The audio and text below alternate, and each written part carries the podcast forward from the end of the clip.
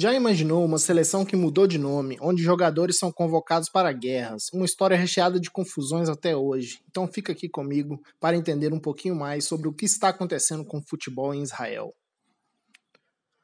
Antes de começar, eu não estou aqui para emitir a minha opinião sobre o conflito que está ocorrendo agora. A minha intenção é contar essa história maluca.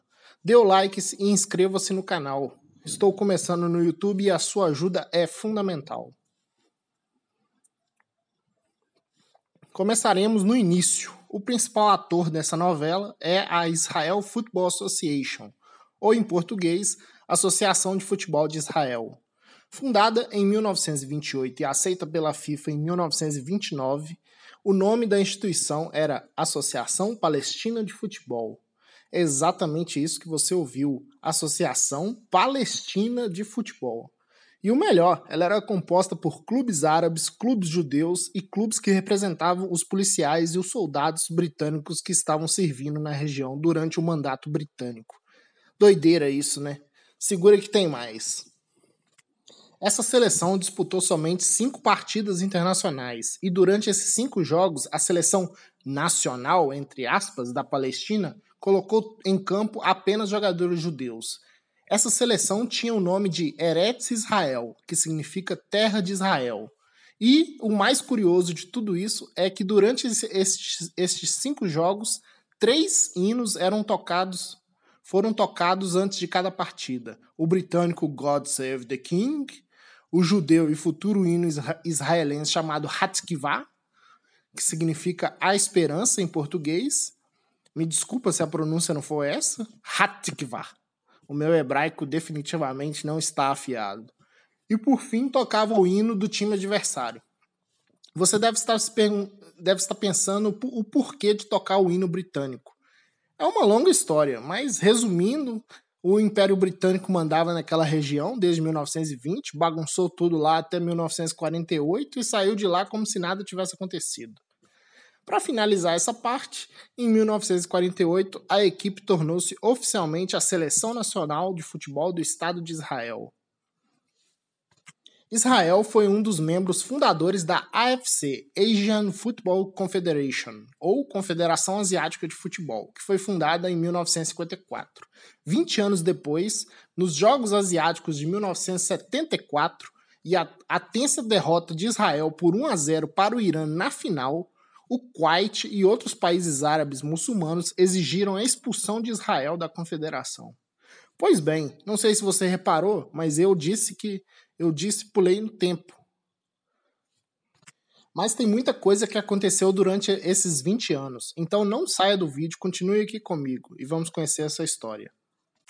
Em 1956, na primeira Copa da Ásia, realizada pela Confederação Asiática de Futebol, a seleção de Israel perdeu para a Coreia do Sul sendo que nenhuma seleção árabe nem muçulmana participou deste torneio. Em 1960, aconteceu a mesma coisa, a seleção de Israel perdeu para a Coreia do Sul de novo, sendo que nenhuma seleção árabe nem muçulmana participou novamente. Aí chegamos em 1964, na terceira Copa da Ásia, que foi sediada em Israel. Agora você imagina se os árabes muçulmanos iriam participar. Nunca! Somente quatro seleções participaram do torneio. São elas Índia, Coreia do Sul, Hong Kong e a própria Israel. E você me pergunta, quem ganhou? Eu te respondo: Israel finalmente ganhou o torneio depois de dois vice-campeonatos. Mas calma que ainda tem mais. Os árabes muçulmanos continuavam pressionando a confederação para não jogarem no mesmo torneio que estava Israel. Aí chegamos então a 1968, as tensões que já estavam crescendo na região e a Copa da Ásia é sediada no Irã, que é um país muçulmano, mas que não é árabe. Mas mesmo assim odeia Israel até hoje. O Irã saiu vencedor daquele campeonato, Israel ficou em terceiro lugar, mas a situação de Israel no continente asiático ia piorando, com todos os vizinhos querendo destruir tudo, tudo que representasse Israel. Em 1969, Israel conseguiu a classificação para a Copa do Mundo de 1970, que foi vencida pelo Brasil e que foi a sua única Copa até hoje para Israel.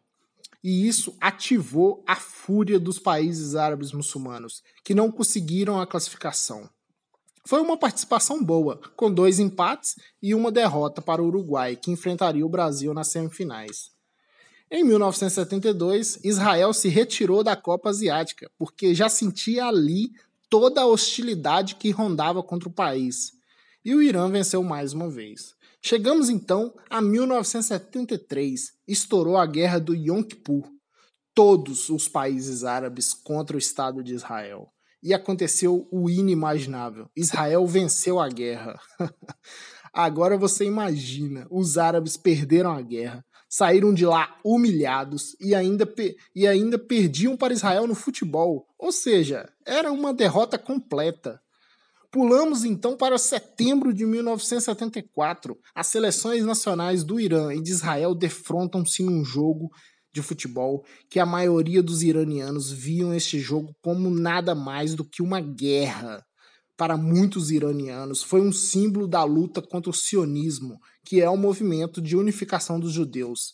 A seleção iraniana, com o apoio da torcida e jogando em casa, acabou por vencer por 2 a 1 e essa vitória foi celebrada como um acontecimento nacional.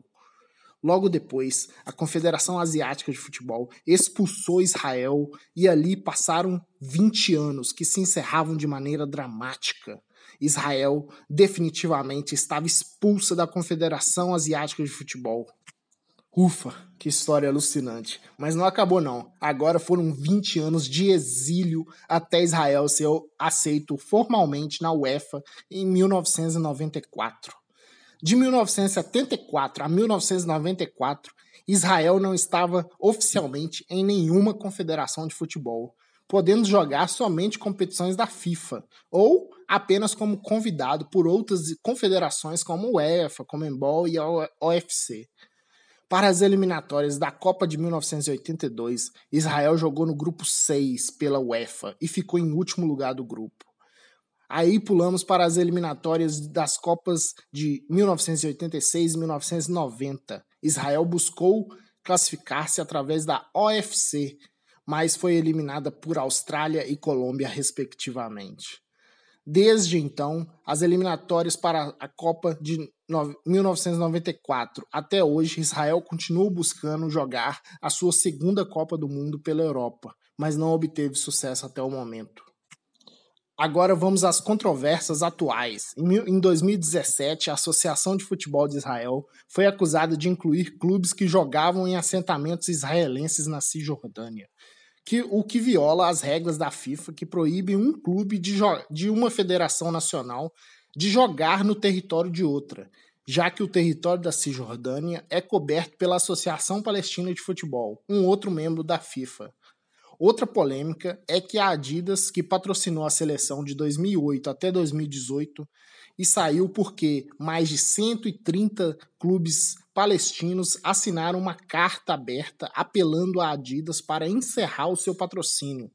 Uma, uma petição online cujo título era Diga a Adidas para acabar com o patrocínio de equipes de assentamentos israelenses, fecha aspas, teria recebido mais de 16 mil assinaturas. Em dois, julho de 2018, a Adidas não aguentou e encerrou o seu acordo de patrocínio, mas ali ela foi substituída como patrocinadora pela Puma, que é a arqui-rival da Adidas em fabricação de roupas esportivas. E para finalizar, eu vou responder a pergunta da thumbnail: o que está acontecendo com o futebol em Israel? Bom, devido ao atual conflito em 2023, os campeonatos de futebol estão suspensos até a situação se normalizar. Os próximos jogos que seriam realizados pela seleção israelense em território de Israel foram transferidos para um lugar neutro, no caso a Hungria, nos jogos de novembro de 2023. É, eu sei que foram muitas datas, muita informação, mas espero que você não tenha se confundido. Eu tive que contextualizar para que você pudesse entender toda a saga que aconteceu com a seleção israelense de futebol. Se você chegou até aqui, eu te agradeço muito por me acompanhar nessa jornada. Deixa o like se gostou, inscreva-se no canal para que o meu trabalho possa evoluir e acione o sininho para receber as notificações dos meus próximos vídeos. Lembrando que eu não dei a minha opinião sobre este conflito que está ocorrendo agora. A minha intenção foi contar a história. Obrigado e até mais.